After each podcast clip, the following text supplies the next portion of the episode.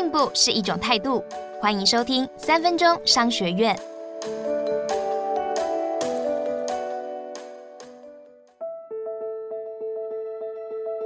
今天要谈的是用游戏化管理来改善烂绩效。完成任务就能获得奖赏，这种激励制度真的可以让人越来越好吗？答案可能让你失望。游戏化管理大师周玉凯说：“如果缺乏完善设计的奖励，员工日后的表现反而会更差，因为那些外在奖励并没有转化为内在动机。”根据顾能 Gartner 管理的统计，全球已经有高达七成企业采用游戏化管理，但其中却有八成几乎都失败了，原因就是设计不良。举例来讲，提供小型卖家贩售平台的 eBay，过去是依照销售业绩给予卖家奖励的，但 eBay 却发现客诉案件越来越多。原来许多卖家回复讯息和寄送商品太慢。周玉凯发现问题就出在卖家缺乏了行为动机。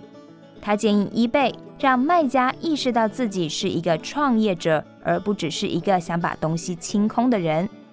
接着，eBay 建立起每个卖家的阶段性目标，并且进行分级奖励。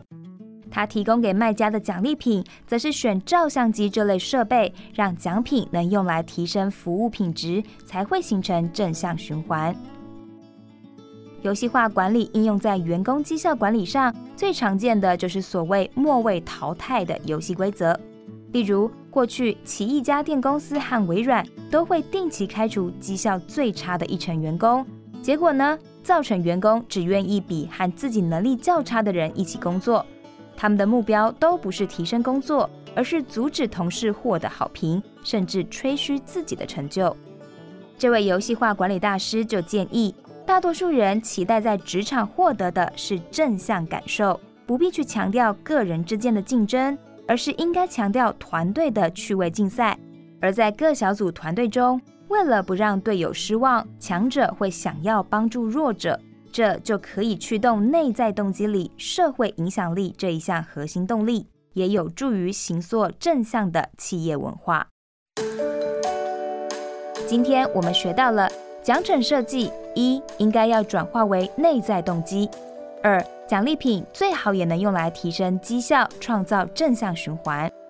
三、管理应该强调正向感受和团队竞争，而不是沦为谁比较烂的个人竞争。学期来了没？恭喜你又比昨天进步了一点点。